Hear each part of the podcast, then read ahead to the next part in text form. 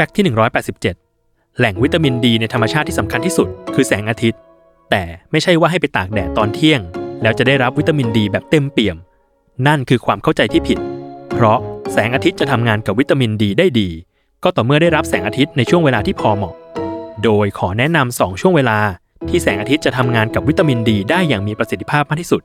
คือช่วงเวลาที่ 1 6โมงถึง 10โมงเช้า และช่วงเวลาที่ 2 4โมงครึ่งถึง6โมงเย็น เพียงแค่วันละ 10ถึง15 นาที เท่านี้ร่างกายก็จะได้รับวิตามินดีในปริมาณที่เพียงพอในแต่ละวัน